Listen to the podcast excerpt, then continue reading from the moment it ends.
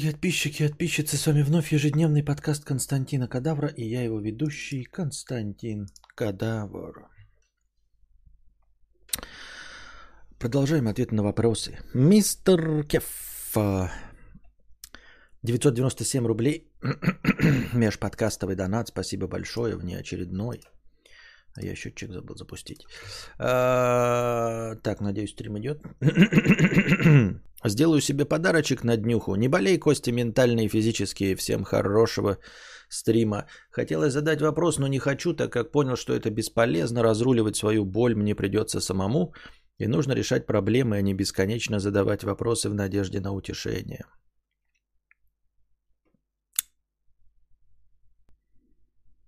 Да.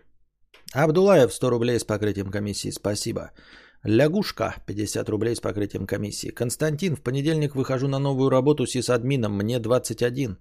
Опыт минимальный, контора солидная и платит поверху рынка, условия хорошие. Сильно волнуюсь, боюсь не справиться или не найти контакт с коллегами. Мне это сложно дается. Поддержки по-отцовски, поддержи по-отцовски или советом к чату тоже относится, спасибо. А, да совет тут может быть один, просто старайся и все. Просто старайся и все. Не сильно, ну, в смысле, не надрывая жопу, а просто старайся по-человечески. Если будешь стараться, то те самые знания и умения, благодаря которым тебя взяли на работу, они обязательно проявят себя. Тебя же взяли на работу, значит, э, тесты, собеседования и все остальное ты прошел. Значит, умения и знания у тебя есть. Надо их просто проявить. А это нужно просто не лениться и стараться. Дальше, э, боюсь не найти контакт с коллегами. Ну, не найдешь и не найдешь. Ну, в общем-то, с коллегами контакт э, не обязателен, тем более в такой профессии, как э, сисадмин. Твоя основная задача поддерживать работу системы. И если система будет работать, значит свою задачу ты выполняешь. А, не надо стремиться к обязательному контакту с коллегами. Э, это может быть э, в том числе и не по твоей вине, потому что коллеги, может быть, сами нелюдимые и, и не хотят идти на контакт. А, это даже не отменяет того, что они могут только с тобой не идти на контакт, а друг с другом контачить. Мало ли почему. В общем, эм, в этом нет никакой необходимости. Просто четко выполняй свою работу, старайся, и обязательно все получится. Вот и все. А с контактом, а контакты с коллегами, они со временем по-любому наладятся. Все начинают э, разговаривать и, грубо говоря, общаться, если видят э, друг друга каждый день. Это может просто затянуться. Но, как я уже сказал, ты не специалист с обща- со, по связям с общественностью, не какой-то там пиарщик или HR, а, и даже в том числе не начальник. Ты выполняешь, э, ну, практически во всех э, конторах работу, которая не требует от тебя контакта с коллегами. То есть контакт будет рабочий, а дружить с ними тебе совершенно не обязательно. Более того, будучи сисадмином, вполне возможно, что ты даже прилагая все усилия, все равно контакт с ними не получишь, потому что не забывай, что они-то пользователи, просто пользователи.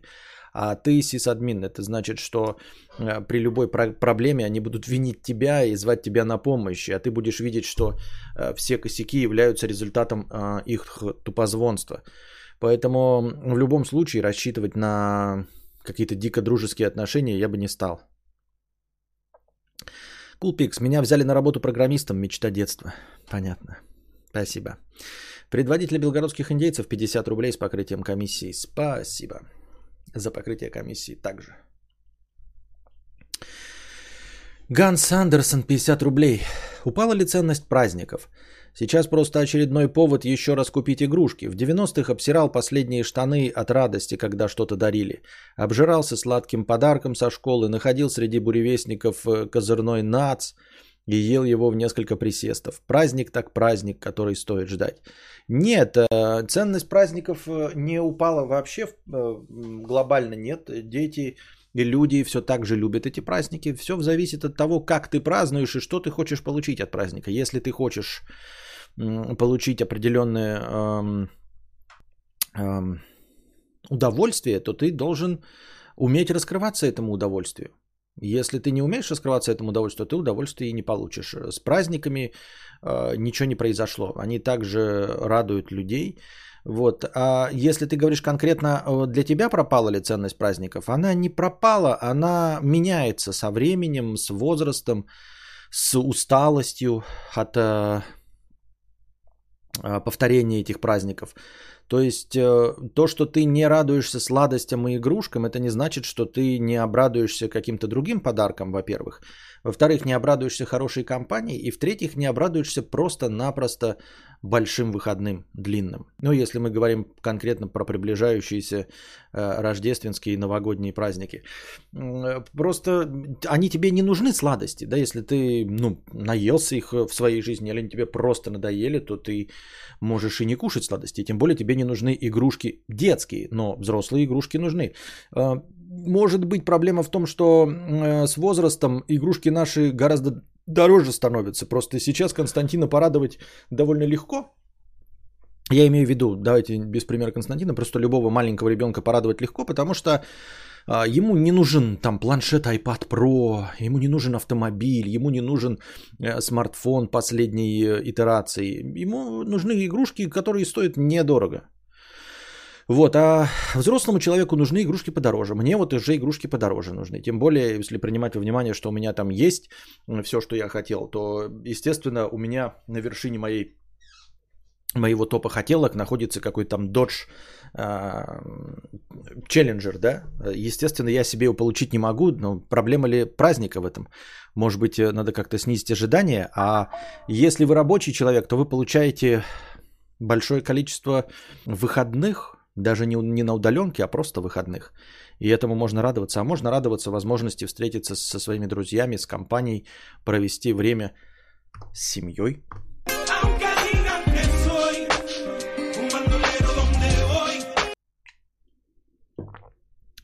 Такие вот дела. Алексей Сергеевич, или Алексей Сергеевич, 50, 500 рублей с покрытием комиссии. Спасибо большое за 500 рублей. Смотрю с отставанием в развитии. Года три назад ты мне реально помог советом. В те времена, когда ты еще давал жизненные советы. Я не знаю, вот с одной стороны, э, все, что я давал раньше, я точности так же даю и сейчас. Несмотря на мои отказы и все остальное, отвечаю я полностью точности так же и непрошенные советы точности в том же объеме предоставляю. А Другое дело, что давал ли я вообще какие-то советы. Может, я просто отвечал, а тебе или понравилось то, что я сказал, или ты услышал то, что ты и так хотел услышать, или то, что ты сам уже давным-давно понял. Всего хорошего, по скриптум. Надеюсь, что когда станешь популярным, останешься тем же деревенщиной, жрущим бургеры в тачке. Да прибудет хорошее настроение. Спасибо за пожелание хорошего настроения.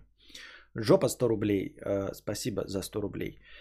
И на этом у нас донаты закончились. А чат а, ничего не пишет с начала стрима. Ни слова не сказали. А я за 8 минут ответил на все донаты. По растыня и текста у нас что-то не было. А, каких-то тем тоже не было. Вот. Поэтому я даже и не знаю, что мне говорить теперь. Вы так ничего и не сказали. Вот Никита пишет. Ух ты! Стрим э, запустился не через одна, один-два часа после времени начала. Ну, запустился он не через один-два часа э, от начала. А что, ты задавал вопросов? У тебя есть что спросить? Ну, чего конкретно ты ждал? Просто ты мог и в записи посмотреть это веселье, если у тебя все равно не было никаких вопросов. Аноним. 50 рублей с покрытием комиссии. Спасибо за покрытие комиссии. Недавно ты говорил, что нет сервиса, где э, будут со, э, собраны все подписки одновременно. Вот у приставки Apple TV так сделано. Если у тебя есть подписки и скачаны соответствующие приложения, то если зайти на приставке Apple TV в приложение Apple TV, то там будут все фильмы и сериалы из всех приложений. Но э, существующие приложения просто не покрывают весь рынок. В том-то и дело. Во-первых, э, ты будешь покупать э, э, подписки на все приложения, что влетит тебе в копеечку, да, одновременно и Netflix, и, и сам Apple TV, и Hulu, и Xbox, ой, Xbox, HBO Max, и Disney+, это будет довольно дорого стоить. А во-вторых, эти все сервисы, добавив еще кинопоиск HD и Амедиатека, они просто не покроют все фильмы. То есть ты не сможешь в этих сервисах найти фильмы, которые ты хочешь посмотреть. Ну просто не найдешь, потому что их там может и не быть. Во всех существующих лицензионных серверах. Сервисах, извините. Ох, как бы хотелось, чтобы Костя оставался самим собой, самим Сабим. Э, в Ниве сидел бы и кушал бургеры. Антон, я не останусь самим собой, когда куплю, если бы вдруг захотел купить Ниву, потому что Нива не делает меня самим собой. Нива делает самим собой тебя, а не меня. Это раз. Во-вторых, вот эти разговоры о том, что я не останусь самим собой, о чем речь-то? Я же не становлюсь популярным, я не становлюсь известным, не становлюсь богатым. Константин, единственное, что меня останавливает от просмотра стримов не в записи, писинг-паузы. Ну почему же они такие огромные? Даже реклама в телеке меньше. Нет, это вранье. Это, ну, вранье и пиздеж. Потому что длинные писинг-паузы бывают далеко не всегда. Писинг-паузы в принципе бывают не всегда. А, рекламы на ТВ гораздо больше, рекламы по радио гораздо больше. Э, в моих э, стримах рекламы как таковой вообще нет. То есть у меня нет интегрированной в видеоролик рекламы, как вы ни в коем случае не ставлю в вину, просто, например, где-нибудь там у Асафьева где-нибудь, да, у него там э, божественная интеграция все время включается, и там на несколько минут идет рекламная интеграция. У меня ничего этого нет. Но это нахуй никто не ценит, никто об этом не говорит, никто ни о чем. О том, что каждый день ведут стримы, о том, что ни один телеведущий тебе не дает э, контента каждый день, ты молчишь. А можешь только подпездывать про это. Раз. Во-вторых, э, как много ты донатишь, чтобы я вообще ориентировался? Ну вот, опять возвращаемся к этому. У тебя не зеленый ник, ты не спонсор. Как много ты поддерживаешь стрим, чтобы я вообще ориентировался на твои хотелки? Например, ты напишешь «не чавкать». Да похуй. Вот и разговоры о том, что если я не буду чавкать, э, то ты начнешь э, донатить, это вранье. Ну это пиздеж. Ты не донатил и не будешь донатить. И перестанут быть писинг-паузы, ты не донатил и не будешь донатить. Черная женщина в шортиках 100 рублей. Спасибо. Вот. Ну, это как обычно. Это как обычно. Да, как в фильме было, по-моему, «Любовь в зла», там, где э, Джек Блэк влюбился в Гвинет Пелтроу, которая была там э, очень много весела. И там у него был кореш, очень стрёмный, и у него была топовая соска вообще охуительная. Она была супер красивая, супер его обожала, все для него делал, у нее была супер фигура. Э, отличная, сексуальная, но он все равно находил в ней недостатки и говорил, что у нее там какие-то кривые пальцы. Вот. И не замечая никаких плюсов, ты, тем не менее, замечаешь э, один минус. И еще и ставишь мне его в икор, не будучи даже донатором, не будучи даже спонсором. Поэтому, ну и также вопросы там про чавканье, прихлебывание, сербание и, все, и прочие остальные отрыжки. А, тогда как как раз люди, которые пишут в донатах и которые пишут от зеленых ников, они, они гораздо более лояльны. Люди, готовые тратить деньги, они в принципе более лояльны, потому что э, они уже сюда пришли, и значит их все устраивает. То есть, ну, устраивает в пределах их доната. Поэтому ориентироваться лучше на них, а не на довольных.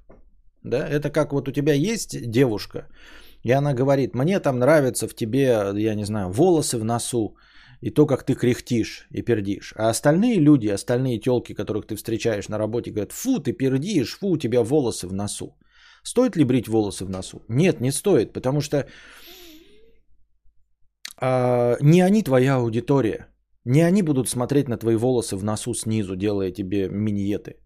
Так какая тебе печаль до них? Вот и, и, и на работе тебе кто-то там говорит, а твоя девушка говорит, что ей э, все в тебе нравится. Ну и смысл э, вообще ориентироваться на каких-то левых людей в офисе. Правильно? Страдалец.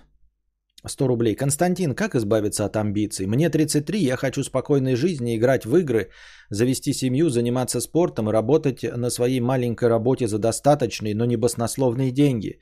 Но амбиции, что я могу добиться большего, не дают жить спокойно, портит настроение э, и вызывают тревожность. Страдалец, э, я не знаю, как с этим. Тоже я бы с удовольствием справился с, с амбициями. Особенно меня волнуют мои желания и хотелки вот что-то делать. Вот как и у меня есть амбиции писать книгу, я бы с удовольствием э, избавился от этого. Избавился от э, мысли о том, что нужно что-то сделать.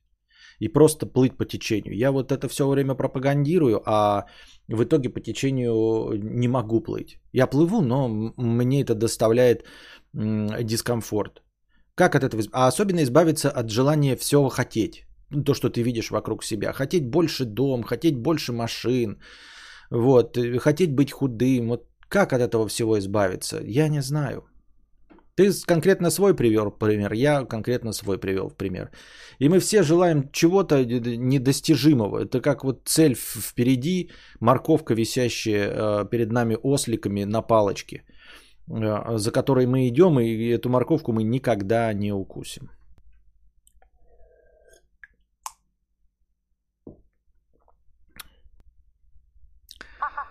Если бы уметь от этого, наверное, нужно а, какой-то воспитывать в себе стоицизм, я не знаю, может быть, э, как это называется, медитации, может быть, э, по, помогут какие-то философские учения. Они наверняка этому учат, всякому там э, э, дзен-буддизму и все остальное, там, э, быть наблюдателем. Но пока не очень получается. Да я и сам этой философией не увлекаюсь. Я имею в виду, не увлекаюсь ею в каноничном формате, читая книжки, там ничего этого в себя не загружаю. Может быть, если бы я целеустремился, может быть, я сумел бы преодолеть разрывающие меня изнутри хотелки.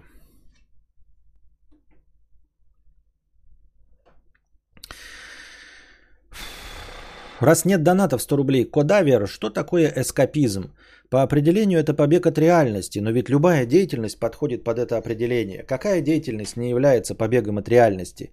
Почему играть в игры это эскапизм, а гулять в парке свежим осенним утром нет? Дело в том, что я этим вопросом никогда не задавался. Мне этот термин вообще в принципе не знаком, эскапизм. Но если ты его правильно описал, то да. Но это разговор из разряда того, что э, все наши действия так или иначе ведут к смерти. Потому что любая наша жизнь закончится смертью. Поэтому э, это все равно, что говорить, что спорт и здоровый образ жизни все равно ведет к смерти. И приводить примеры, как Савелий Крамаров, например, э, занимался своим здоровьем, а умер все равно от какого-то вида рака. А, к сожалению, э, к сожалению, э, то, что мы делаем, не приводит к результату, который мы ожидаем. И вот с этой концепцией мировой надо что-то делать. Она, как я уже говорил, скорее всего противоречит научному знанию, противоречит логике, которую мы везде ищем. Мы живем в мире, где есть причинно-следственные связи и логика связи между вещей. Что если ты делаешь что-то, то ты получаешь что-то. А это нигде не работает, кроме математики. Кроме идеальной математики это больше нигде не работает. Ты не можешь правильно поступать и получить правильный результат. Нигде, ни в чем вообще абсолютно. И это, и это, это нервирует. Э, это намекает на неклассический разум, о котором я говорю. Но я никак не могу его ухватить. Мне не хватает мозга, чтобы придумать какую-то философскую концепцию, которая смогла бы, какую-то теорию, которая смогла бы все это объяснить и устаканить, какую-то промежуточную формулу. Понятно, не идеальную формулу, но хотелось бы быть, знаете, каким-то Эйнштейном, который придумал теорию относительности, которая на долгие-долгие годы вперед сможет все новые поступающие знания и данные уложить в пределах, в пределах этой теории. Вот у него получилось это сделать с физикой. Он что-то придумал. Сейчас много противоречащих этому вещей. Вот, э, формула перестала э, включать в себя э, все данные, объяснять все, что творится вокруг нас, особенно в глубоком космосе. Но на начальном этапе и первые сто лет это было прям, ну, там, в пределах, было очень хорошо. И сейчас мировая концепция вот э, социальной жизни нашей человеческой а, о том, что у всего есть начало и конец, да, причины и следствие, что мир делится на черное и белое, на добро и зло, на день и ночь, на инь и ян. Эта вся концепция не работает, потому что э, у нас нет такого результата, как в математике. У нас есть приближенные, и эти приближенные результаты перестали устраивать нас. Вот когда было 100 человек, можно было сказать, э, ну, что вот какие-то действия приводят к какому-то результату. Просто потому что маленькая была статистическая выборка. А когда нас 8 миллиардов людей, мы видим, что э, случаев применения любой концепции их просто до хрена. И ничто ни к чему не приводит. Вот ты когда говоришь, э, будешь меньше есть, меньше калорий, будешь худеть. Но людей так много, что есть огромное количество людей, которые так же мало едят, как худые, и не худеют. И их этих людей теперь стало не один-два, которых можно было бы списать на стат ошибку, а их тысячи и миллионы. Или, например, что-то не делать, и, и тогда не получишь там рака легких. Если 100 человек, да, э, живет в мире, мало людей, то избавившись от курения, все вот избавились от курения, и действительно нет ни у одного рака легких. Есть какие-то другие раки, другие болезни, несчастные случаи, но рака легких ни у кого нет. На 100 человек так статистика сработает. А если мы берем 8 миллиардов человек, и вдруг посмотрим из них, сколько людей заболели раком легких, никогда в жизни не куря, мы обнаружим не стат погрешность в виде 1-2 человека на 8 миллиардов, а мы обнаружим там сотни тысяч заболевших раком людей, которые не курят. Понимаешь? Это я вообще как отдалился от темы? Тема-то какая была? Эскапизм, да? А, вот, это я к тому, что а, нельзя придумать никакой термин, который бы полностью что-то описывал. Вот ты говоришь эскапизм по определению побег от реальности. Да, все туда в итоге подходит побег от реальности. Это значит что? Это значит, что концепция, когда мы придумываем какой-то ярлык и навешиваем его, она не срабатывает. Потому что людей слишком много. Было бы 100 человек, ты бы назвал эскапистами парочку человек, и они бы полностью подходили под определение, написанное в Википедии. Да, там есть, например, Четыре черты эскаписта. Какие-то черты, четыре черты. И вот на 100 человек. И ты такой, вот эти вот, вот эти 20 человек эскаписты. И ты посмотришь, у них у всех есть вот эти четыре черты и больше никаких других нет. А когда 8 миллиардов, ты из них выясняется, что у тебя есть сотни тысяч людей, которые только два, э, две черты подходят, а две абсолютно не подходят. Есть чер... 8 черт у каких-то сотен тысяч людей, ну, черты скопить, ну, 4 плюс 4 еще какие-то, да? Вот, поэтому никакая концепция не работает. И все. И, и, и, и с этим ничего не поделать. И я, э, ну, то есть, у меня нет даже стройной мысли в голове, чтобы я вот сказал, у меня есть сценарии готовые в голове, которые я готов был бы воплотить и написать, но я ленюсь и никогда этого не сделаю. А вот этой четкой философии, она у меня бурлит в голове все еще не сформировавшейся кашей. Даже если бы я попытался написать что-то, я бы не смог подытожить. Я могу очень рвано, очень э, неструктурированно просто приводить примеры. Каждый раз приводить вот в каждом отдельном случае, вы будете задавать вопросы, я в каждом отдельном случае буду приводить пример, почему здесь работает не классический разум. И все равно это будет лишь описательная часть. У меня не будет никакой попытки это объяснить. У меня не будет никакой формулы, которая смогла бы с этим справиться. Я просто констатирую факт, что это есть, а с какой стороны к этому подобраться и как попытаться это все предсказать, как попытаться получить какой-то результат из этих данных, я не знаю. Я пока только описываю. Я так и помру может быть, когда-нибудь через какие-то сотни лет, может быть, другой какой-то умный человек напишет обо всем этом. И кто-нибудь, найдя в аналах истории, если YouTube не будет удалять историю, найдет, что эту концепцию описывал некий Константин Кадавр на 100 зрителей. Был такой колхозник, который пытался подобраться издалека Понимаете, это как какой-нибудь э, в пятом веке человек, который пытался э, натереть эбонитовую палочку, видел молнии и говорил, что есть какие-то какие-то еще энергии, которые не видит человек. Какой-то, знаете, там дед пытался вот эбонитовую палочку натереть, видел какие-то, что волосы к ней притягиваются. Но просто наблюдал, написал это где-то у себя в летописях и помер. И только через полторы тысячи лет там кто-то написал о, о, о том, что такое электричество, открыл его и, и, и сделал то, что мы сейчас используем, понимаете? А так, как я говорил уже, любое движение в конечном итоге приводит к смерти. Что здоровый образ жизни, что нездоровый образ жизни приводит к смерти. Вот. И в этом нет никакой логики. В этом нет причинно-следственных связей, нет математики. Вы скажете, ну так везде есть исключения. Нет, мы-то стремимся к э, абсолютной причинно-следственной связи. Делай А, получишь Б. Делай С, получишь Д. И этому нас учит математика. Когда 2 плюс 2 это всегда 4. Если не 4, то это ошибка. 2 плюс 2 – 4. Но если мы берем два яблока и прибавляем к ним два яблока, а потом берем двух, другие два яблока и прибавляем к ним другие два яблока, мы получаем не одинаковый результат, потому что оказывается у яблок разные размеры. И получается, что одним, э, одной суммой яблок 2 плюс 2 можно насытить человека, а другой суммой яблок ранеток 2 плюс 2 тоже 4 яблока нельзя насытить. Потому что переменная здесь слово яблоки. И когда мы берем объем, тоже окажется, что объем э, у одних это будут сушеные яблоки, а у других будут яблоки, наполненные влагой. Сушеные вообще есть невозможно, например. Или наоборот, сушеные яблоки, если мы возьмем и посчитаем массу, то сушеные яблоки будут гораздо питательнее, чем свежие яблоки. И все это уже не математика и не укладывается в нее. Хотя здесь еще можно при- привести математику, там, посчитать плотность вещества, посчитать какую-нибудь там калорийность, пищевую ценность.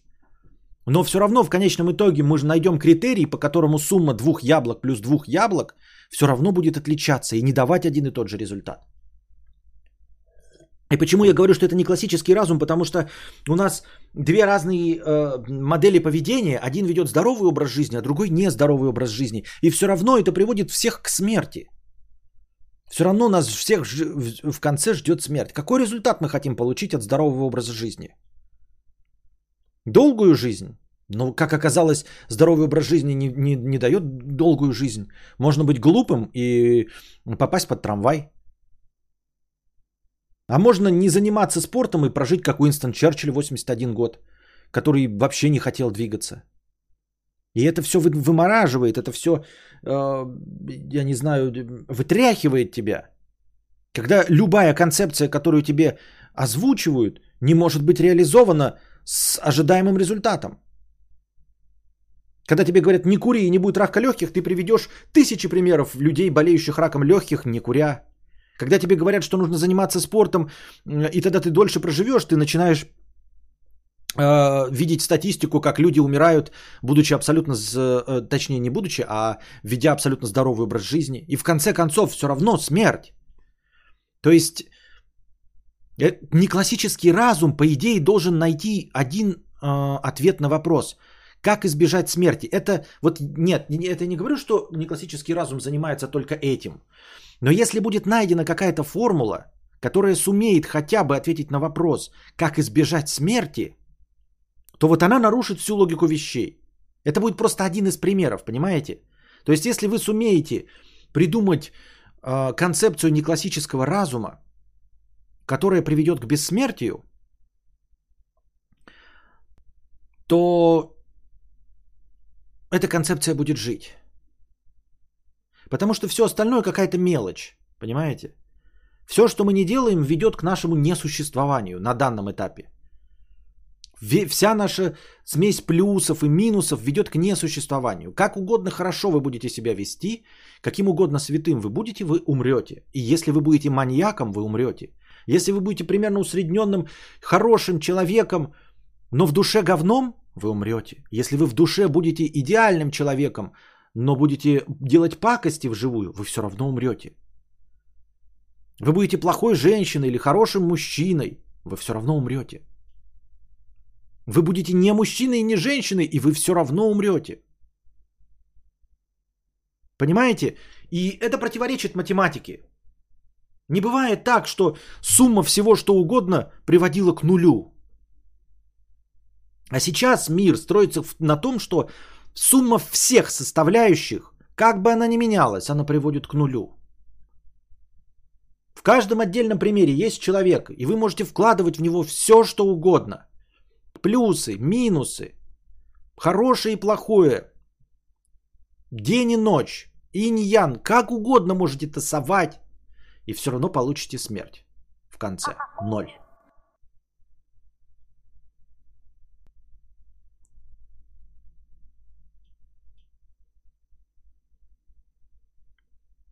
И это противоречит э, нашей э, э, разумной э, концепции мира. Значит, есть какая-то другая концепция. Я, может быть, может быть, она бы не нашла ответ, как сделать бессмертными, но она бы хотя бы попыталась объяснить. Потому что я сейчас просто констатирую наблюдение. И вы понимаете, что я ограничен даже языком. Я все время, я даже говорю сумма слагающих. А сумма это математика, это 1 плюс 1 равно 2. Я все равно ищу логику вещей. Я, я пытаюсь вам объяснить, что логики нет. И все равно даже для объяснения лог... отсутствия логики я использую логические элементы. Я не могу вырваться за восприятие. Я не могу вырваться за концепцию, в которой воспитан. Это очень сложно. Я не представляю, как тот человек, который сможет э, придумать это, как он будет мыслить, как он будет существовать. Может быть, животные знают ответ на этот вопрос. Знают, потому что не знают. Может быть, может быть, смысл всех животных и есть, и преимущество их всех есть в том, что они не знают, что они умрут. Для них не существует смерти. Может быть, обход классического разума на данном этапе заключается в том, чтобы не знать о собственной смерти. Может быть, кто-нибудь придумает какой-нибудь такой генетический модификатор, при котором человек родится и не будет понимать концепцию смерти. Ты ему будешь говорить, вот все люди умирают, и тебя это ждет. А он будет не понимать этого. Такой, как, ну, вы все будете знать, что он умрет, а он не будет знать этого. Он не будет понимать, он будет понимать все. И вашу математику, и разговаривать с вами, и любовь, и, и одежду, э, и, и, и искусство. Все будет делать, но не понимать, что он умрет. Просто не понимаете, для него не будет концепции смерти, как не существует для животного. Животное просто идет и видит мертвого товарища и не понимает ничего. Просто условия извинились, была ветка, нет ветки. И все. И животное не боится, что оно умрет. У него есть рефлексы, но оно не боится смерти, потому что оно не знает о смерти. Оно не в курсе дела.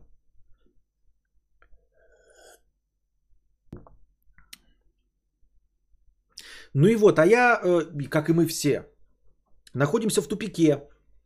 Потому что я не могу э, вообще представить себе, чтобы я объяснял и не пользовался вот этим инструментарием. Я начинаю складывать слова в предложение, и у меня в голове уже формируются связи. Я уже знаю, что за этим словом следует такое слово, что за подлежащим следует сказуемое – что нужно добавлять какие-то депричастные обороты, там еще что-то, и в конце ставить точку. И чтобы до вас донести какую-то мысль, я должен в голове у себя сформировать 1, 2, 3. До вас эти 1, 2, 3 донести и получить итого, сумму. Вы поняли, о чем я говорю. Все. Мы уже находимся в этом пузыре, из которого вырваться невозможно. Мы смотрим на пузырь и отражаемся в этом пузыре сами. В пузыре логики и причинно-следственных связей. И при этом видим, как даже в пузыре в нашем это не работает –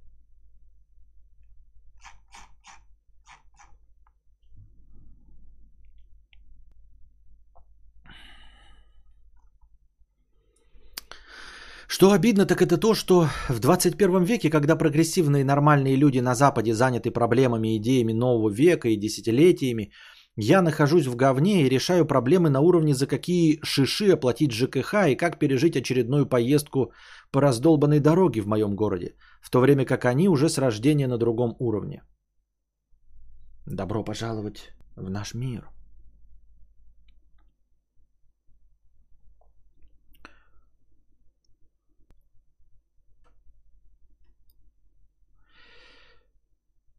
Марисол 50 рублей с покрытием комиссии. Доначу редко, в чате пишу тоже. Поддерживаю стрим. Люблю смотреть гонки, аж дух захватывает на поворотах. Смотрели Форзу смотреть?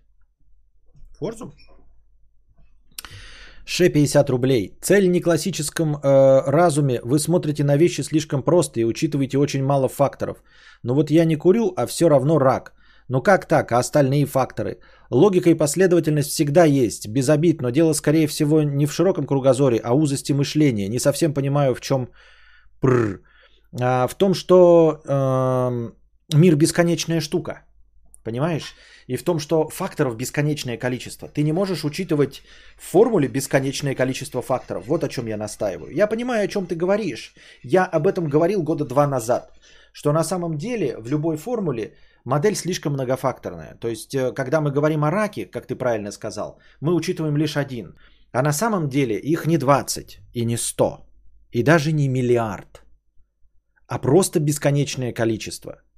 И поэтому подход, при котором существует какая-то формула, неверен. Потому что формула может работать только при окончательном, конечном числе факторов – Почему я настаиваю, что бесконечное число факторов? Потому что весь наш мир на самом деле даже а, по физическим законам описывается бесконечностью. Наш мир в макромире бесконечен. Мы будем бесконечно увеличивать и находить все меньше и меньше частицы. Мы не упремся в какую-то неделимую частицу. В какие, какое-то время, вот лет сто назад, были уверены, что наверняка, даже зная и понимая, что есть какие-то мельчайшие частицы, все равно все упрется э, в максимально милипиздрическую точку, частицу материи, которая будет неделима, которая будет вот неделимым комком. И все равно сейчас понятно, что этого не будет. Оно будет просто с технологиями все бесконечнее, бесконечнее, бесконечнее раскрываться в микромире. И точности также в макромире. Мы вот где-то здесь находимся, а мир бесконечно расширяется, как в фильме, как в концовке фильма а, «Люди в черном».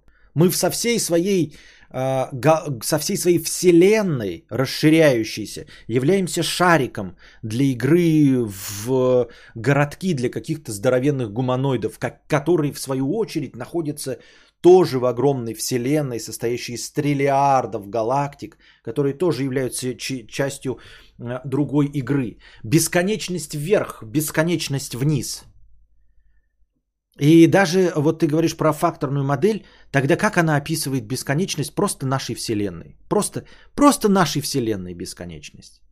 И все. Что находится за горизонтом событий? Понимаешь, вот в этой концепции, в которой есть скорость, скорость это э, расстояние, которое преодолевается за определенный промежуток времени. Понимаешь, это все отрезки. Есть отрезок времени от сих до сих. И вот за этот отрезок времени, то есть за движение времени, ты преодолеваешь какое-то расстояние, отрезок. Отрезок. А если время бесконечно и расстояние бесконечно, то скорости нет. Понимаешь, если время бесконечно и расстояние бесконечно, то ты не можешь посчитать скорость. Но предположим, что мы движемся быстрее, чем расширяется Вселенная. Просто движемся быстрее, чем расширяется Вселенная.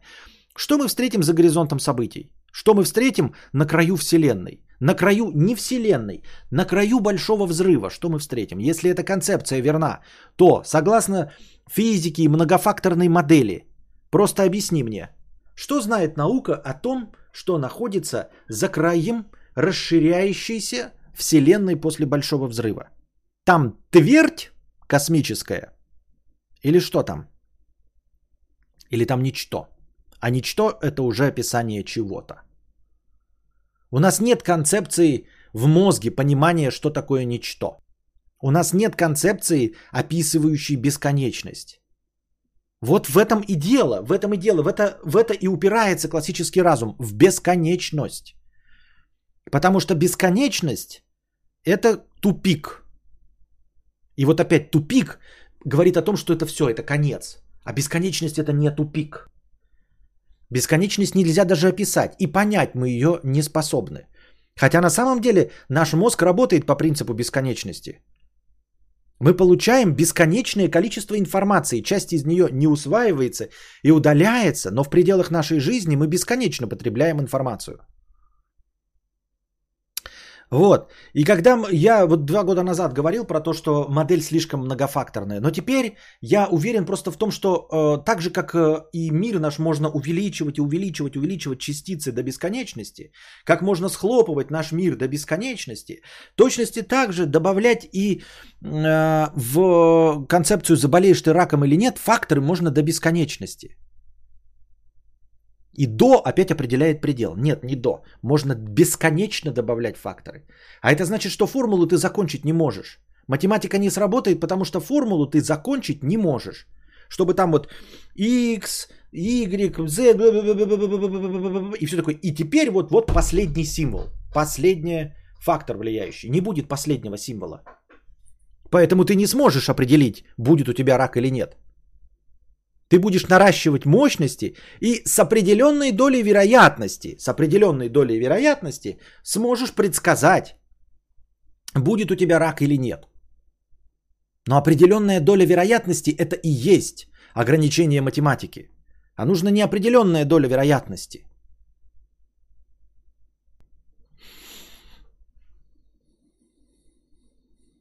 Константин, спасибо за прочтение моего доната. Единственный стрим, который я смотрю, мне 28 лет. Ты лучший. Спасибо и вам также. Ты скачивал демку города из матрицы на Xbox или плойку? Не, -а. не скачивал.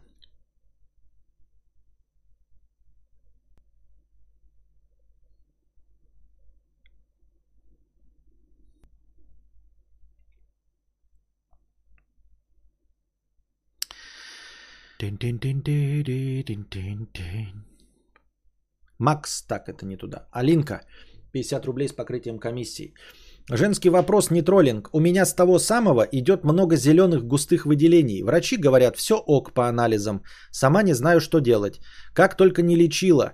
Оно пахнет, чешется, доставляет дискомфорт. Может, кто из девочек сталкивался? Костя, тебе спасибо за контент. У вас и вопросы, конечно. А, с медициной, даже с той, которая существует здесь и у нас и сейчас, а, все легко и просто. Нужно продолжать искать. А, ты говоришь, эм, что врачи э, сказали, что по анализам все хорошо, это значит, что нужно продолжать э, ходить к другим врачам, менять врачей, копить денежки, ехать в Москву в какие-то специализированные клиники, продолжать копить денежки и ехать куда-нибудь в Израиль или Германию, и обязательно ответ будет найден. Он будет найден.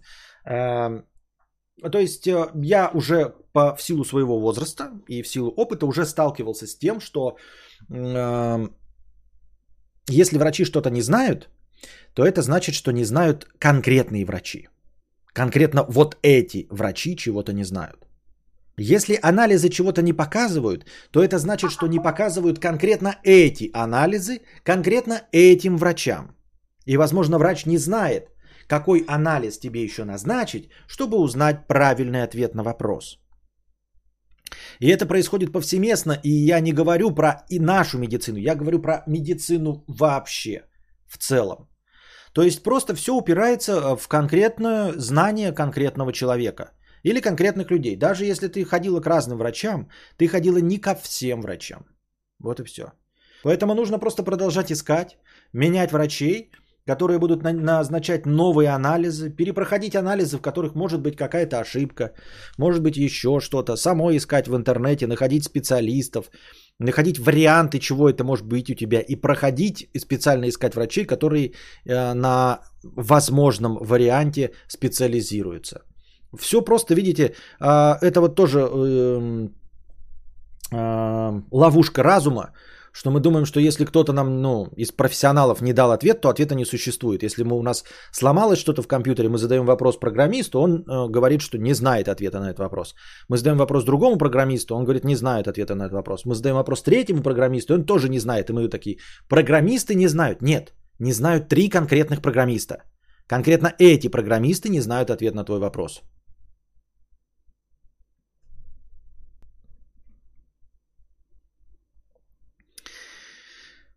Рейвен 50 рублей с покрытием комиссии. Каждый раз мозг ломается, когда понимаю, что изображение зеркально. Сейчас смотрю, а джойстик прям не по себе. Э, сраный ОКР. А, так это я же говорю, мне зеркально удобно. Потому что в зеркале удобнее смотреть. Я смотрю на себя, я в зеркале легко, легко ориентируюсь. Потому что ну, зеркалами мы все воспитаны. Мы всегда смотрим в зеркало, мы знаем, что если вот у нас грязь на лице, да, когда мы смотрим в зеркало, мы точно знаем, какую руку приложить к какой грязи. Понимаете? Мы никогда не ошибаемся. Не бывает такого, что у нас там, знаете, например, здесь вот минеха, а ты взял такой руку, ой-ой, не туда, не той рукой. Нет, потому что к зеркалам мы привыкли. И поэтому я себя тоже вижу в зеркальном отражении и четко знаю сразу, куда показать. Вот, где кресло. Вот там вот висит петух. Вот я легко попадаю на него, понимаете, пальцем. Вот у меня счетчик.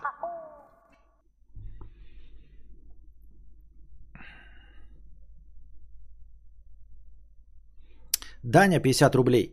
А, мне 18. Как ты думаешь, тема подросткового максимализма недооценена? У меня за полгода все менялось от «я почти в петле» до «все супер и будущее светлее волос Баскова». Возможно, только у меня так, но мне кажется, это важная тема. Это может быть и причина э, суицидов детских. Э, суицид мы осуждаем, ни в коем случае всех отговариваем от этого и э, обращайтесь э, в специализированные службы помощи. А что касается детского максимализма э, подросткового, почему ты решил, что это недо, недооценена проблема? Она, по-моему, вполне себе оценена. Э, четко общество понимает эту проблему, потому что каждый из нас через это проходил.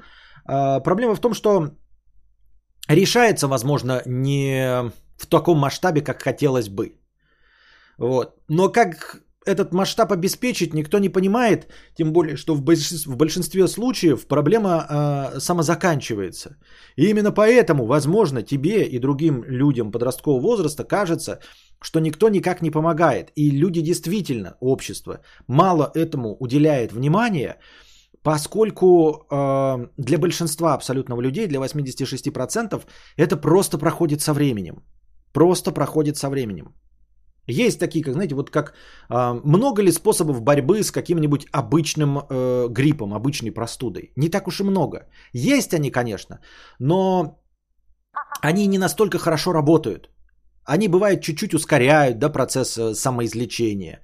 Вот. Если там тяжелые случаи пневмонии, то, конечно, принимаются какие-то действия, точности так же, как э, э тяжелые случаи депрессии требуют медикаментозного лечение, э, требует вмешательства. А во всех остальных случаях, когда просто прыгает настроение туда-сюда, когда ты ну, хочешь изменить мир, чувствуешь в себе силы, это по большей части как простуда просто заканчивается. И несмотря на существующие, наверное, лаборатории, борющиеся с обычными видами там какого-то гриппа проходящего, несмотря на это все, э, нет такого, чтобы триллиарды долларов тратились на это, хотя люди умирают от гриппа, от обычного. Очень много во всем мире, потому что у нас 8 миллиардов человек. Но тем не менее нет масштабного такого, знаете, как вот у нас есть Министерство культуры, да, там, э, Министерство промышленности, да, и нет такой статьи бюджета, как борьба с гриппом, например. Нет такого. Ну, потому что он не существует, кто-то там занимается, кто-то это делает, но не, потому что проходит он сам. Потому что, несмотря на масштабы и смертность, он все равно сам проходит. И также с, э, со всеми подростковыми проблемами, они просто проходят после пубертата, когда э, гормональный фон э, стабилизируется, все эти настроения проходят. Ну и, и как-то взрослое общество не считает нужным э, тратить на это больше усилий. Наверное, поэтому. Но если вы чувствуете, что вы выходите за грани, да, что вас сильно мечет туда-сюда, то обращайтесь. Для этого и есть психотерапевты, психиатры, психологи, а, разного рода службы помощи, телефоны, горячие а, службы поддержки. Вот. Если чувствуете, что сами не справляетесь, обращайтесь за помощью.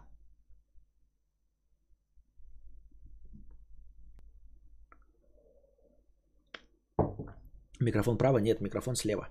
Микрофон слева. Рука правая.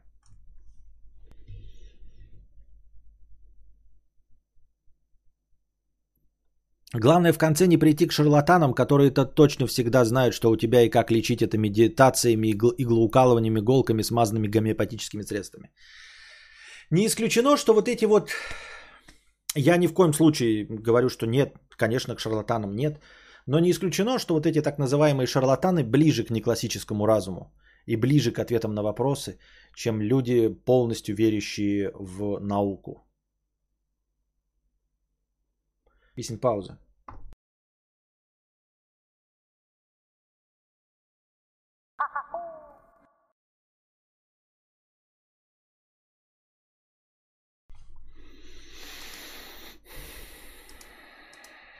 Мистер Кев, 202 рубля 89 копеек.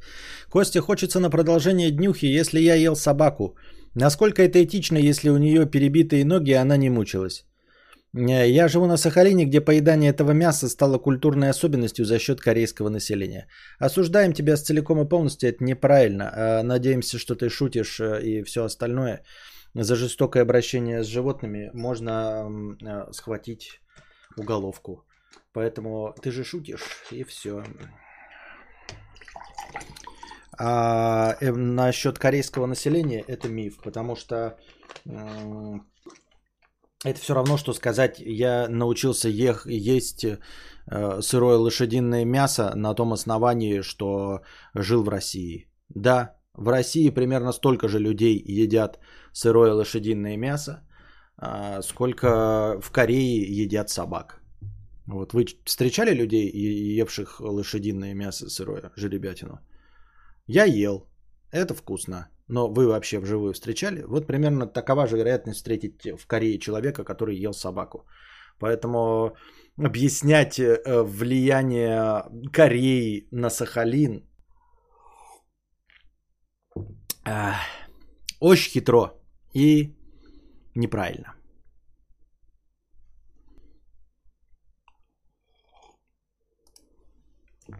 Анна Анна, 50 рублей. Э, Вместе с нашим мозгом умрет наше сознание. Просто в один прекрасный момент мы не, скажем, не сможем осознать себя. Сознание может умереть и раньше, например, от болезни Альцгеймера. Константин, удовлетворит ли стримы полностью ваши потребности в интеллектуальных беседах? Удовлетворяют ли стримы полностью вашу потребность в интеллектуальных беседах? А, У меня нет потребности в интеллектуальных беседах. Абсолютно, полностью. Я ни с кем беседу не веду и во время стрима. Я э, озвучиваю монолог. Бесед здесь интеллектуальных нет. Я веду монолог, больше ничего. Потребности в интеллектуальных беседах у меня нет совсем. Мне не нужны интеллектуальные беседы. Я хочу совершать покупочки. Без фигни, я же не заигрываю, ребята. Я люблю покупочки. Я люблю классные вещи. Я люблю смотреть за классными вещами. Я хочу огромное количество классных вещей. Вот. Я хочу тепло, я хочу комфорта, я хочу удобства. Я хочу... эм, как я слово забыл? Ну, неважно. Вот. Интеллектуальные беседы мне не нужны. Совсем. Ну, я просто не знаю. Ну, у меня нет такой потребности.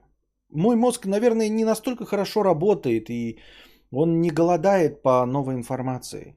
Я мейнстримовый потребитель. Я разве был замечен за тем, что я читаю какие-то сложные книжки? Или философские, тут за, заведомо сложнее, чем э, я могу понять, чтобы там я насыщался. Или я смотрю какое-то сложное артхаусное кино. Да нет, ни в коем случае. Или я играю в инди-игры. Слушаю какую-нибудь эм, авангардную музыку. Ничего подобного. Я даже когда э, ставлю себе джаз, который я люблю слушать фоном, именно потому что фоном, чтобы не запоминать названий, чтобы не запоминать мелодий, по пути наименьшего сопротивления, причем максимально э, стандартно звучащий джаз. Я не люблю авангардную музыку, не люблю авангардное кино. То есть э, моему мозгу не требуется наполнение. Он полон тиктоком. ТикТоком, Дюной, Шанчи, Марвелом, радио, Быковым. Все, у меня мозг полностью э, э, занят той информацией, которую я получаю. Ничего сложнее мне не нужно. И уж тем более интеллектуальные беседы. Это же э, словесная конфронтация. Чтобы что, зачем и почему. Я пытаюсь э, снизить э, момент конфликта.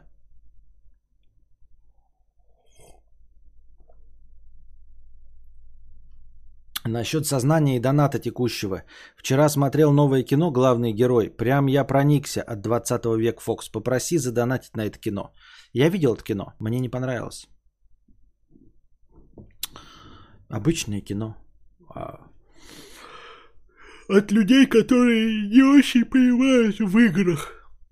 От людей, которые не очень понимают в играх. А, насчет смерти сознания тоже неоднозначно. А что, бля, если нет? А что будет, если нет? Что, если какая-то из религий верна и сознание? Ну, просто вот на данном этапе, когда наука нам говорит о том, что ничего из этих фантастических концепций не имеет места а, в реальности, имеется в виду из религиозных концепций, при этом сознание она писать не, не может, наука. Даже близко не приблизилась к тому, что есть такое сознание. Что есть то, что делает нас человеком, а, душой, характером, вот в этом э, мешке с костями и мясом. Просто случайные электрические сигналы вот здесь, это вот это вот огромное количество просто электрических сигналов, которые даже не интерпретируются двоичным кодом и никак э, не поддаются расшифровке. То есть э, нельзя же просто взять, ну давайте подключимся к к, к, вот ко всем стволам, которые идут от головы, и попытаемся расшифровать, что выдает мозг. Э, нет же даже понимания приблизительно, что он выдает. То есть, что на самом деле является нашей личностью. А что если по неклассическому разуму это и есть душа, которая перемещается куда-то, опять-таки, в неклассическом разуме? Что если рай, ад, чистилище, это все э, концепции неклассического разума? И они не подчиняются вашей логике. То есть, э, когда вы летите в космос, вы не видите там никого, потому что космос это часть вашего классического разума. Это часть э, системы координат. Как это? Евклидовой. И все. Даня, 50 рублей. История. Учусь в МГУ на первом курсе. в МГУ. Это анекдот тогда старый, типа это. Ну, когда прапорщик там, типа, где учился там что-то в таком-то универе, а ты где учился? МГУ. Че мычишь? Читать-то умеешь?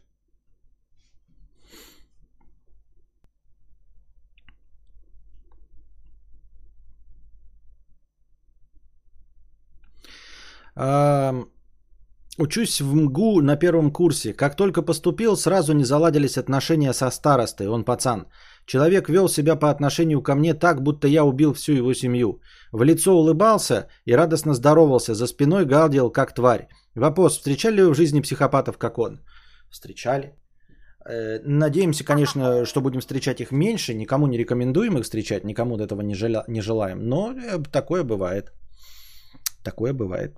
А что значит э, за спиной гадил как тварь? Как именно можно гадить как тварь? Просто староста, он не намного сильно ты что влияет. Если ты ходишь на пары, вот, э, и отмечаешься, то он там не сильно ты что может.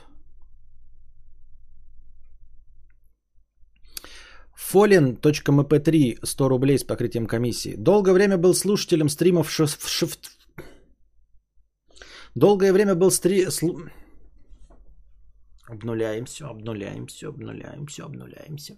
Долгое время был слушателем стримом... Ш...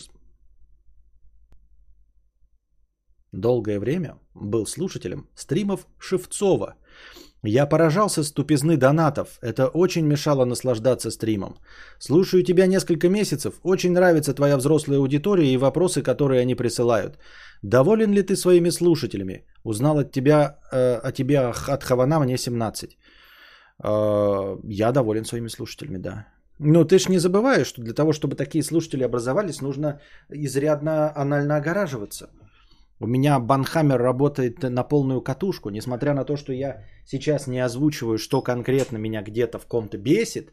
Банхаммер все еще работает на полную катушку, вы просто этого не замечаете. Он прекрасно работает, вы просто э, в тишине исчезают какие-то люди, которые больше ничего не говорят. Естественно, забаненные люди, они, часть из них остается в дизлайках. Бля, дизлайки отменили. Что, дизлайки-то еще есть у меня? А, э, и они, естественно, перестают донатить. Вот и все. И именно поэтому у меня мало зрителей. Вру, конечно, мало зрителей у меня, потому что я скучный и унылый. А, но донатов меньше из моих малого количества зрителей, именно потому что ну, того, кто забанил, он, конечно, не будет больше ничего донатить и ничего спрашивать. Вот и все. То есть, э, как это? Отбор, отбор сложнейший, постоянно работающий отбор аудитории дает такой результат.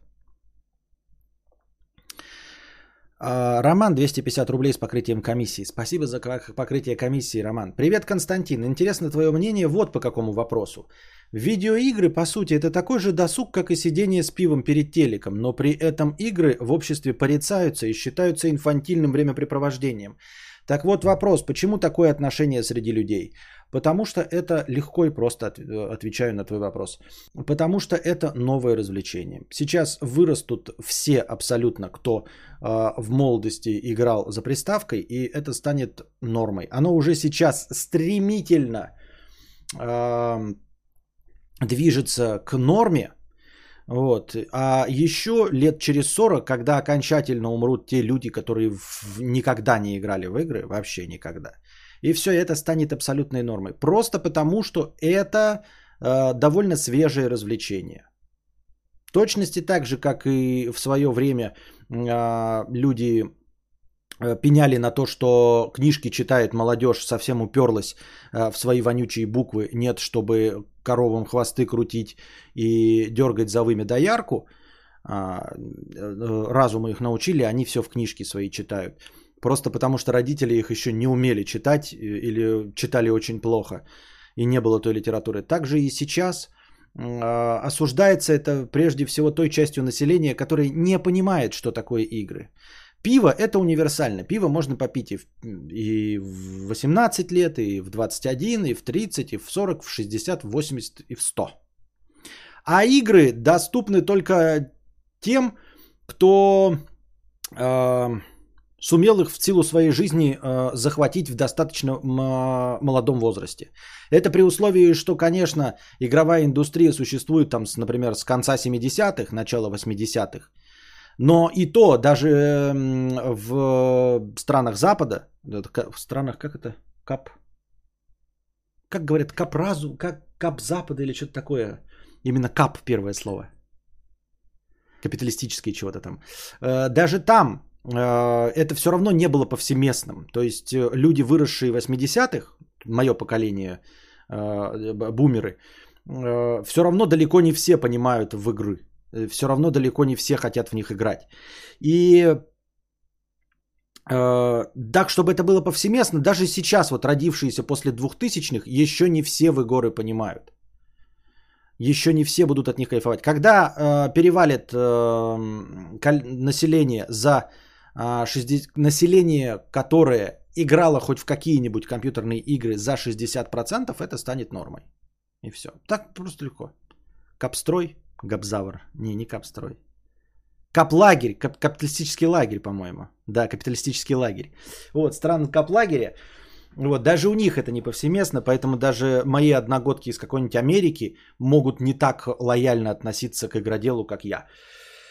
Хотя у меня в детстве не было, но там с Александром мы играли на его приставках, э, которые у него были, все легко и просто. Ну, в смысле, получали от этого наслаждение. Все, поэтому и на старшее поколение, оно это не понимает, потому что оно не умеет получать от этого удовольствие. А от пива все умеют получать удовольствие. Именно поэтому оно э, нормальнее, чем игры. Вот. Как только 60% населения будет знакомо с игроделом, так сразу все станет нормой абсолютной. Просто, как я говорю, в силу того, что настоящий игродел начался после 90-х, и то в, нашем, в нашей стране еще не все в 90-е застали так и горы, чтобы они на них повлияли. Только после 2000-х. И то тоже, опять-таки, приставки. Поэтому Еще рожденные в 2000-х будут не все. Нет, рожденные в 2000-х могут быть, вот, но рожденные в 90-х не все.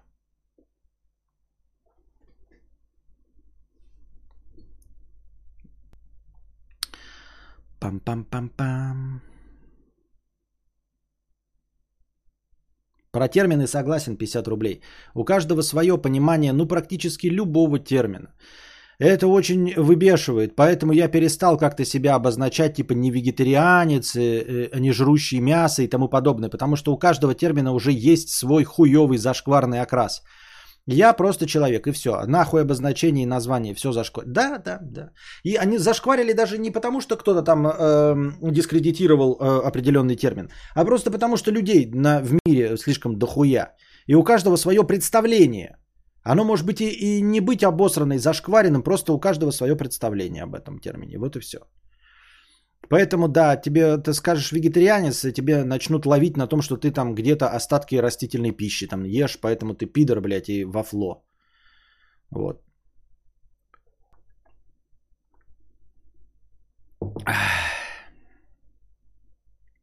Самый яркий пример – отношения Константина Семина к видеоиграм. Просто карикатурное непонимание отсутствия отличий игр от развлекательных книг.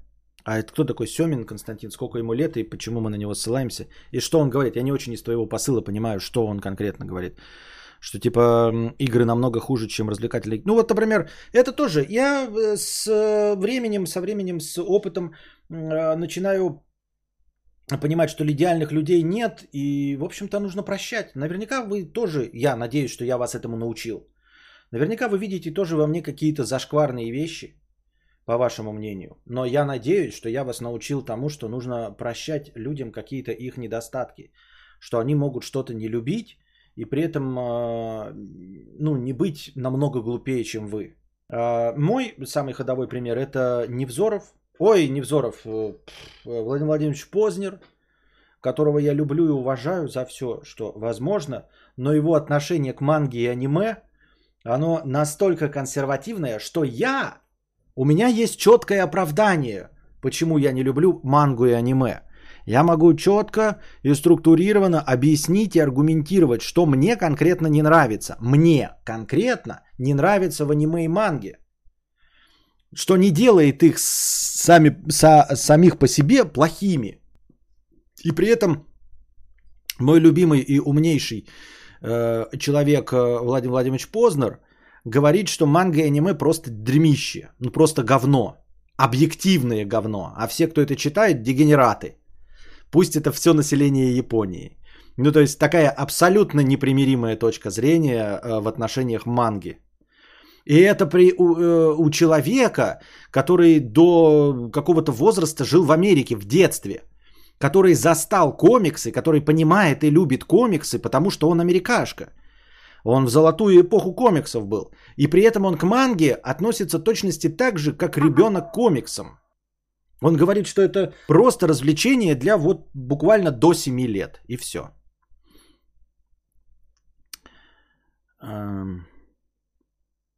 Семин это просто самый показательный пример. 40 лет коммунист, его отношение к играм можно в палату мира весов повесить как самую базу. Ой, я помню, как я забрела в веганский сабреддит и посмела сказать, что я когда-то в одно время перешла на вегетарианское питание за исключением бургеров с доставки раз в месяц. Ну и мразь же ты.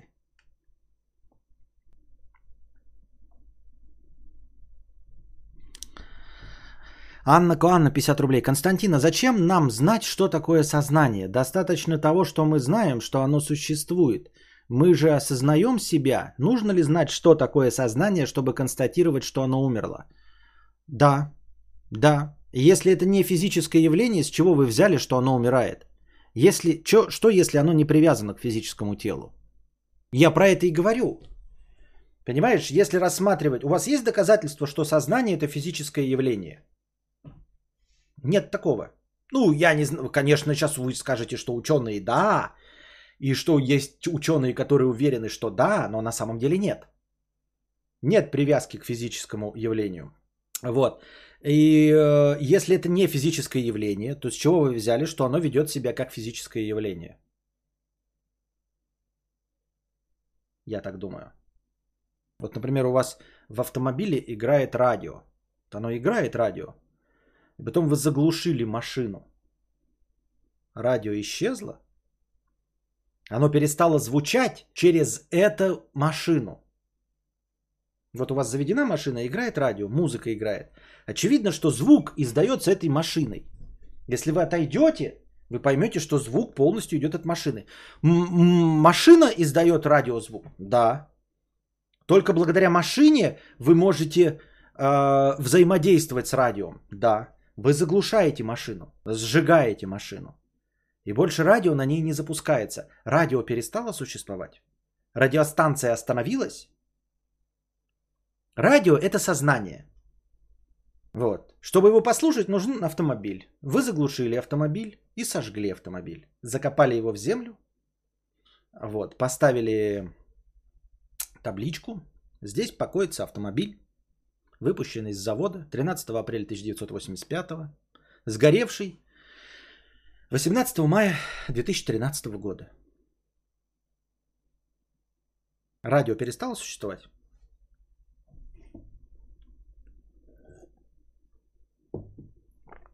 Если сознание в нашей голове, то это очень физическое явление. С чего вы взяли, что оно в нашей голове? Радио, оно в радиоприемнике? Вот радио, оно в радиоприемнике? Оно издается радиоприемником. Если мы отключим радиоприемник, вот как голову, то что будет? Радио перестанет говорить. Фактически, да, радио в радиоприемнике. Но радио перестало существовать. Вы, ну и вопросы. Здравствуйте, Букашка. Привет, в смысле. Ну и вопросы. Вы их с Мецл.ру взяли? Да. А зачем нам знать, что такое сознание, если мы все равно умрем? Мы это уже обсудили. Вы приходите сюда в конце и задаете тот вопрос, который был в начале стрима. Хорошо, что я не накурен. Нельзя такие вещи перед сном говорить. Радио это деталь автомобиля, и с ним умирает. радиостанция, то радиостанция-то тут при чем? На другом приемнике оно может звучать иначе. А с чего ты взял, что, ну, в смысле, радио, которое говорит, вот я сейчас рупор, который произношу то, что происходит э, э в сознании. Я рупор, вот, вот моя колоночка. Вот моя колоночка. Вот здесь находится радиоприемник, который получает а, коротковолновый сигнал. Тут интерпретирует это все. И колоночка вот издает звук. Я бла бла бла бла бла бла бла говорю. Когда я умру, я перестану издавать этот звук. Это радио ловит только один сигнал. Наше радио в машине, они ловят, э, могут ловить одинаковый сигнал, а могут разный сигнал ловить. Мой конкретно радиоприемник настроен на один сигнал. Вы когда, когда я умру, когда вот этот радиоприемник сломается, радиоволна перестанет существовать. Та, которая интерпретируется вот этим физическим радиоприемником. Я радиоприемник. Я перестану существовать? Сознание перестанет, радиостанция перестанет существовать. Проблема в том, что как и в голове, да, вы можете при помощи своих научных знаний, вы можете решить, что радио находится в радиоприемнике. Вот если вы не знаете, если не вы построили радиоприемник, а голову и тело человеческое построили не вы, то вы что, начнете подключать датчики к радиоприемнику и что поймете? Что все формируется в радиоприемнике. Формируется, там вот идут сигнальчики, ты все электрические сигналы поймаешь, увидишь, в каком э, месте э, волна интерпретируется, становится звуком, как оно передается, как работает громкость, все. Где-нибудь в другой части автомобиля существует радио? Нет. Вы поймете, что голова – это радиоприемник. Вот потому что Волны вы не видите никакой, правильно? Есть радиоприемник, который работает от генератора, от бензина при помощи кровеносной системы и энергии, подающейся на элементы питания головы радиоприемника. И прямо откуда ни возьмись, прямо там в голове, откуда ни возьмись, получается сигнал, который на самом деле ловится антенной. И этот сигнал интерпретируется и выдается в виде звука. Вы подключите к любым узлам радиостанции и поймете, что сигнал берется ниоткуда, потому что больше проводов никаких нет. Положим, у вас нет прибора, который ловит э, сейчас сигналы, которые моим мозгом, моей радиостанции интерпретируются и выдаются в колоночку вот в эту. Просто вы пока не обладаете этими, э, этим прибором и знанием. И все. На этом основании вы решили, что радио целиком и полностью работает вот из этой коробочки. И больше никого нет нигде. И что как только коробочка сломалась, то все, радиостанция перестала существовать. Колонка перестанет говорить и никак нельзя вернуться к этому. И что вообще радиостанции есть ли какое-то дело до радиоприемника? Как вам такое? Вы уверены, вот если мы по аналогии с этой, вы уверены, что радиостанции есть какое-то дело до радиоприемника? И какая ценность вообще у радиоприемника для радиостанции?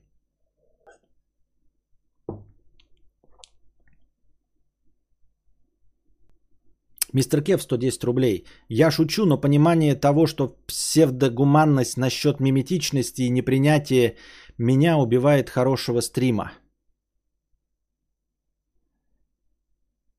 Мы определили сознание как часть человека, как результат его осознания личностью или что-то типа того. Как так? Раз так определили, то зачем что-то другое искать? А потому что мне насрать на то, что вы определили.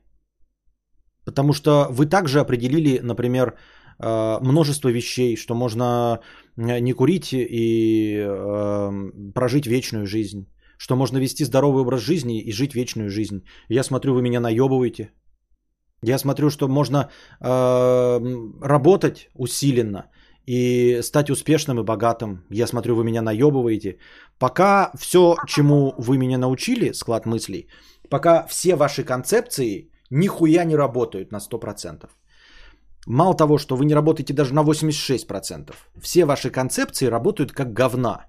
Поэтому если вы со своими концепциями, которые не способны ни ваша математика предсказать курс доллара, курс баррелей нефти, объяснить, почему и нахуя кому нужны криптовалюты, зачем люди покупаются на NFT, как одна музыка становится популярной, а другая нет, почему одна мазня стоит миллионы долларов, а другая нет, почему одна красивая женщина пользуется успехом, а другая нет, почему э, злые люди э, не умирают в муках, а проживают до 90 лет, а хорошие люди умирают от рака – чем заслужили всего, всех этих болезней дети. Пока вы нихуя не можете ответить и не наблюдается никакой логики э, в ваших умозаключениях, есть подозрение, что вы точности также наебываетесь и в концепции, что сознание является частью человека. Как-то так.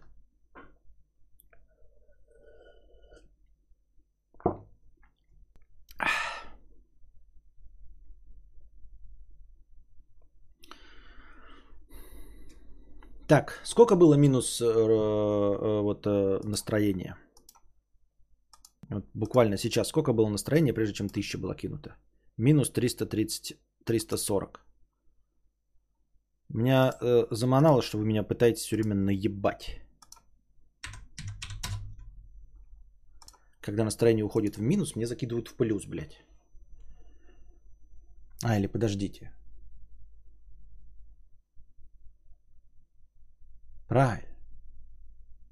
Не, неправильно. Все правильно. Все правильно. Что я тупану.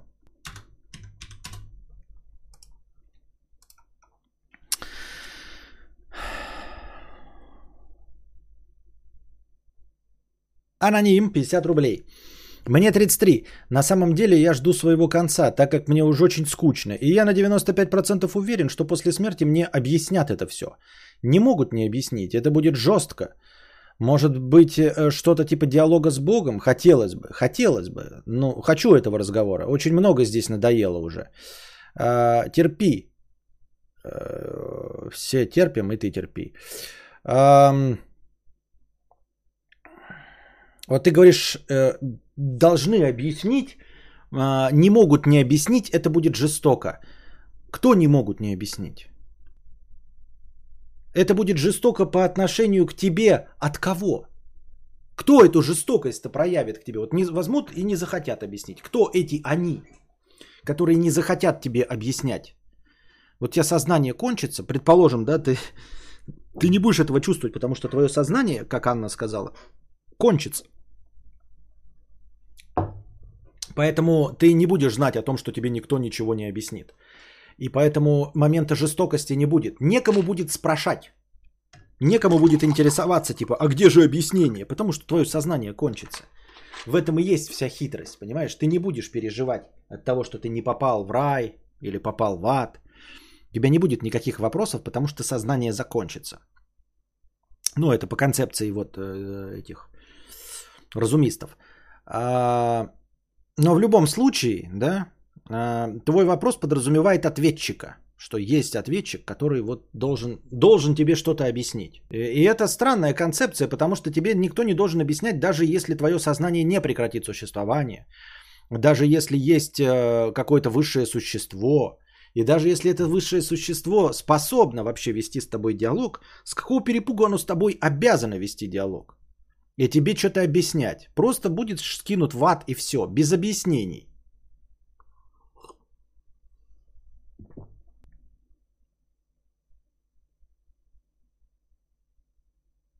В конце концов погаснет последняя звезда в галактике, и все коробочки с радио перестанут ловить сигнал.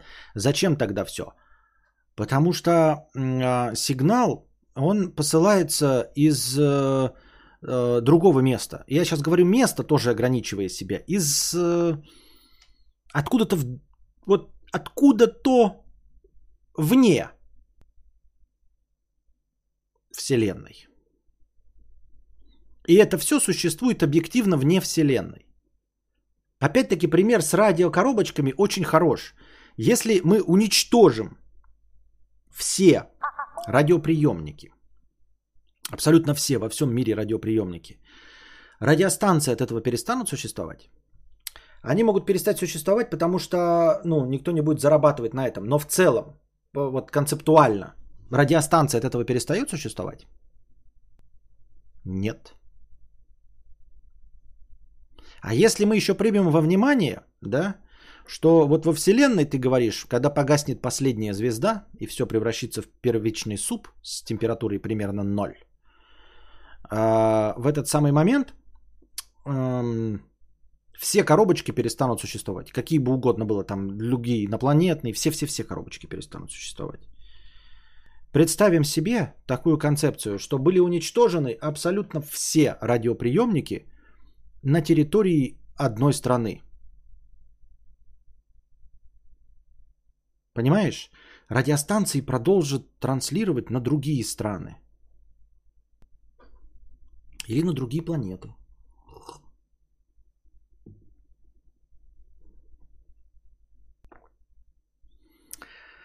Даня, 50 рублей. Мануил Кант считал, что разум человека не может, хотя и пытается выйти за пределы чувственного опыта и познать вещи в себе, что делает возможным существование как тезиса, так и антитезиса, образующих неразрешимые противоречия, антиномии. Это понятие у Иммануила Канта означает, что вещи существуют, и мне полностью ничего не понятно. Вот именно поэтому я не люблю вести интеллектуальные беседы и не хочу их вести, потому что ты взял и процитировал Канта, а мне это неинтересно и непонятно. Я не хочу разбираться в этой э, сложной, витиеватой формулировке Иммануила Канта. Мне это нахуй не надо. Меня эта мысль не зацепила. Я не считаю Канта умным, если он изъясняется такими словами.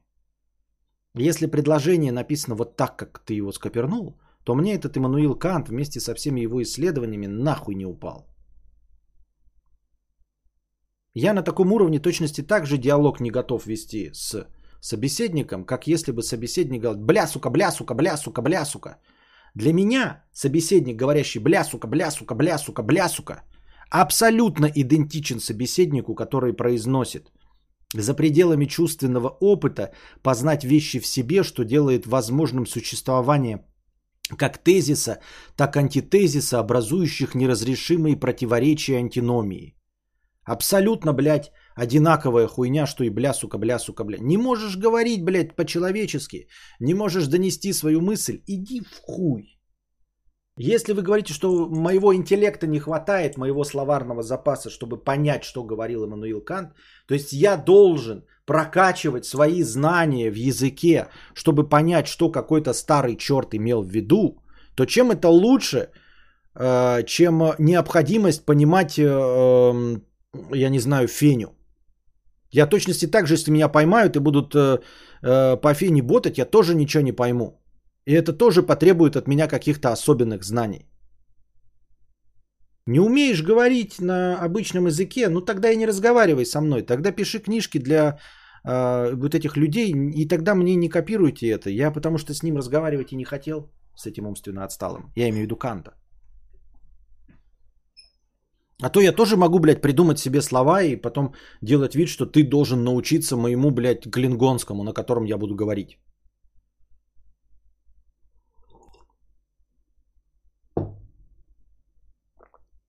Виенто 1000 рублей. На тему сознания рекомендую программу Фрэнки Шоу про Станислава Грофа. Виента рекомендует нам, спасибо за 1000 рублей, Виента, рекомендует вам прослушать программу Фрэнки Шоу про Станислава Грофа. Ижевский пихарь 300 рублей. Проясни терминологию, что такое неклассический разум. Да я же так долго объясняю, что такое неклассический разум. Это как черная материя у физиков. Это то, что определяет то, что не способно быть пред... не способно. Ой, все. Канта включил. Неклассический разум это то, что объясняет непредсказуемые вещи, непрогнозируемые, согласно классическому разуму, вещи. Я настаиваю на том, что неклассический разум определяет всю нашу жизнь не менее чем на 60%. А все, что подчиняется логике и причинно-следственным связям, то бишь классическому разуму, определяет лишь на 40% нашу жизнь. Вот. Есть один человек в чате, который настаивает на том, что под неклассическим разумом я тупо имею в виду слишком многофакторную модель. Но я настаиваю, что модели не многофакторные. Грубо говоря, попадешь ты завтра в аварию или нет, не определяется физикой, математикой и причинно-следственными связями. Мы не можем предсказать, попадешь ты завтра в аварию или нет. Благодаря всем достижениям науки, абсолютно всем, мы не способны предсказать, попадешь ты в аварию или нет будет у тебя рак или нет. А с, э, способны вообще говорить на таких, о таких вещах мы, руководствуясь не классическим разумом, то есть тем, что не подчиняется причинно-следственным вещам. То есть я чувствую, э, жопа чует, у меня интуиция. Вот интуиция это самое классическое проявление неклассического разума. На, э, наука веры эти веруны, это колдуны, пытаются объяснить интуицию какими-то, как это говорится, внутренним я, бессознательным, которое принимает правильные решения тоже на основе каких-то данных. Я настаиваю, что интуиция это не какой-то внутренний мозг, работающий на данных. Он просто работает. Не по системе критериев и факторов, а просто работает. И все.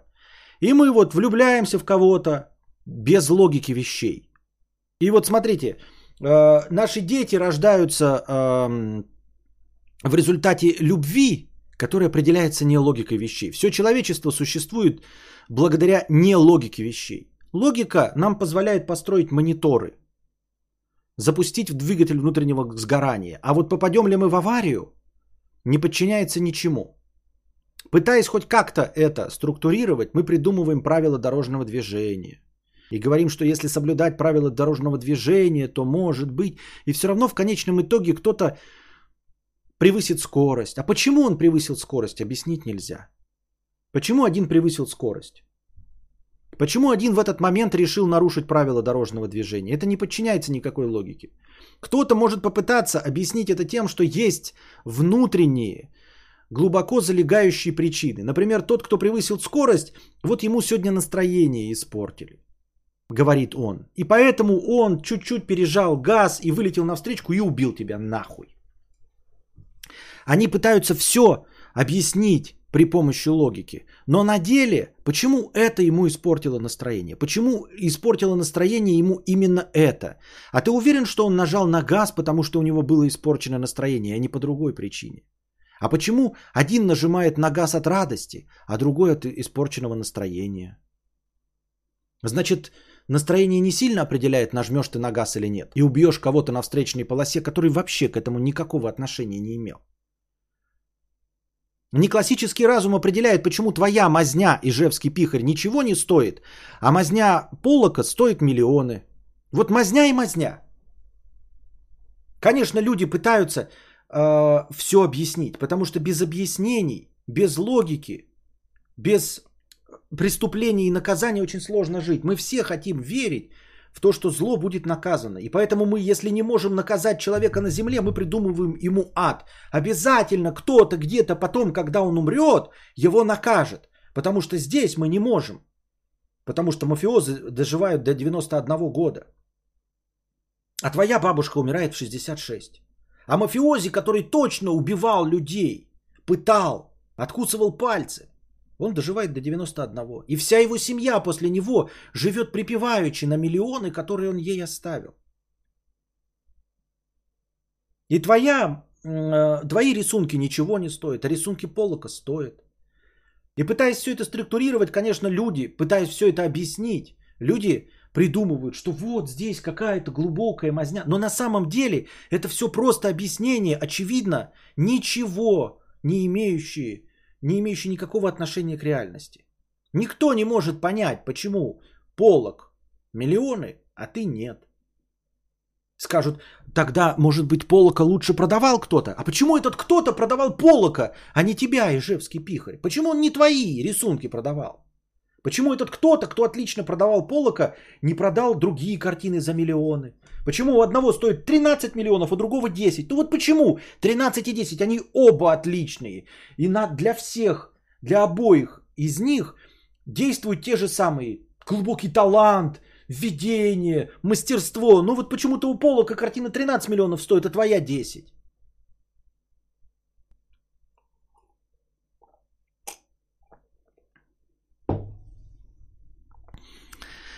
И поскольку все это не подчиняется логике, это есть не классический разум. И на самом деле, э, как я уже говорю, 60% нашей жизни определяет не классический разум, у которого нет никаких причин. И все причины задним числом, которые вы придумываете, они надуманы и лживы. Почему ты сейчас слушаешь меня? Ты можешь что угодно придумывать. Но только не классический разум объясняет, почему ты слушаешь меня, а не дрочишь, например. Или слушаешь и дрочишь. Почему ты сегодня решил поесть именно это блюдо, а не другое? Почему твоя мама выбрала твоего папу при таком выборе? Понимаешь? Почему родился ты, а не кто-то другой? Почему ты вырос таким?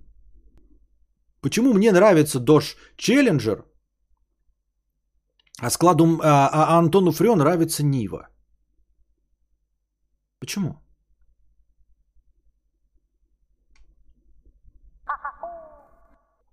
Откуда ты узнал, что у меня есть картинки и то, что моя бабка умерла в 66?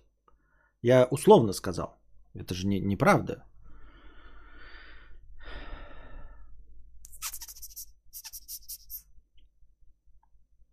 Мне кажется, экранизация не классического разума это холистическое детективное агентство Дирка Джентли. Да, да, в принципе, детектив, холистическое детектив. Ну, в общем, вот эта холистика, это же есть вот то, что холистическое объясняет слово. Примерно, примерно туда и движет. Ага. Но оно не так работает. Там не объясняет оно. Оно скорее, а, знаешь как, вот холистическое детективное агентство, оно построено на принципах. Тех, что я объясняю, не классического разума. То есть они говорят, что ничего невозможно предсказать, как вот, блядь, вот как будет. Понимаете?